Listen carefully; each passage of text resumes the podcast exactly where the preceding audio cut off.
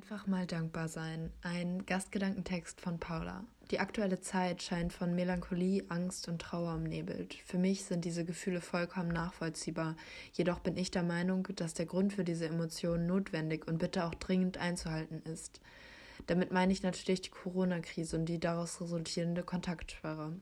Egal mit wem ich kommuniziere, auf der Straße beobachte oder wem ich in Fernsehinterviews zuhöre, die meisten Personen scheinen von Unzufriedenheit bedrückt. Dies kann ich natürlich vollkommen nachempfinden, denn auch ich sehe außer den trostlosen Straßen und geschlossenen Geschäften nicht mehr Personen als meine Mutter, mit welcher ich zusammenlebe.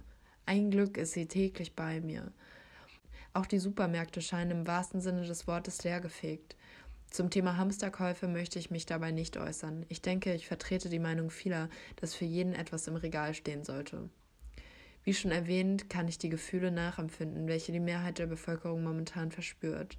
Auch ich bin traurig darüber, dass ich meine Großeltern und Freunde momentan nicht persönlich sehen darf. Zudem pausiert mein Studium auf unabsehbare Zeit. Die Ausübung meines Nebenjobs muss ich momentan auch stilllegen. Ich kann also behaupten, dass auch ich mit Langeweile, Monotonie und Einsamkeit zu bekämpfen habe.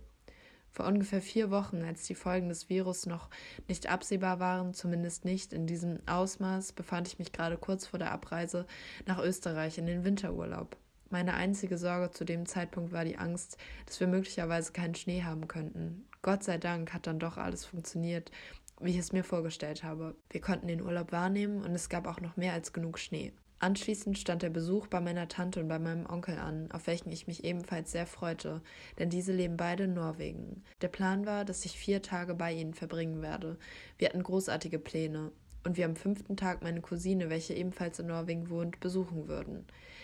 Bis nach Norwegen habe ich es dann schließlich auch geschafft, trotzdem sich die Corona-Situation schon etwas zuzuspitzen schien. Und ja, nennt mich unverantwortlich, aber in diesem Fall habe ich leider egoistisch gehandelt und bin trotzdem geflogen. Die Rechnung dafür sollte ich noch am Tag meiner Ankunft erhalten, denn meine Tante und mein Onkel erhielten von ihren Arbeitsstellen just in dem Moment meiner Ankunft die Nachricht, dass jede Person, welche sich in Tirol befand oder welche Kontakt zu Personen hat oder hatte, sich für zwei Wochen in Quarantäne begeben müssen. Nun kann sich sicher jeder denken, was uns bevorstand. Für mich war das erst einmal ein Schock. Was sollte ich zwei Wochen großartig unternehmen? Unser Glück dabei war, dass meine Verwandten nicht in unmittelbarer Nähe zu anderen Personen leben, weshalb wir trotzdem wandern, spazieren oder einfach in die Natur gehen durften. Den Besuch bei meiner Cousine mussten wir doch canceln. Wenn ich jetzt hier sitze und diesen Artikel schreibe, kann ich nur über meine Sorgen, welche ich mir zu dem Zeitpunkt bereitete, lachen. Ich würde sogar so weit gehen und sie als Luxusprobleme bezeichnen.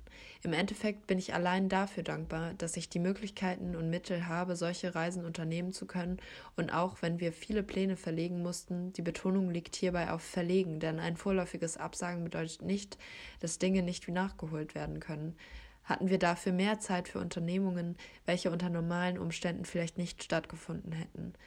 Meine Tante und ich waren sehr viel in den Bergen unterwegs und hatten tolle Gespräche, welche meiner Seele sehr gut getan haben. Zudem konnten wir einige Arbeiten am Haus und im Garten erledigen, die mir überraschenderweise viel Freude bereiteten. Schlussendlich habe ich viele neue Dinge ausprobiert und gelernt, einfach mal in den Tag zu leben, ohne jegliche Pläne oder Stress. Als ich jedoch nach Hause kam, hatte sich die Situation in Deutschland sehr verschärft, denn Kontaktsperre hieß, dass ich vorerst nichts machen konnte, außer zu Hause zu verweilen.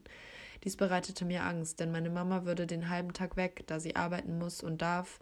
Ja, wir haben Glück, dafür bin ich sehr dankbar. Doch dann habe ich die ganze Situation nochmal überdacht und beinahe über meine lächerliche Angst, mich zu langweilen, gelacht. In der momentanen Zeit sollte die Angst, mich zu langweilen, die geringste Sorge sein. Meine Familie und ich sind bis jetzt noch alle gesund. Das ist die Hauptsache.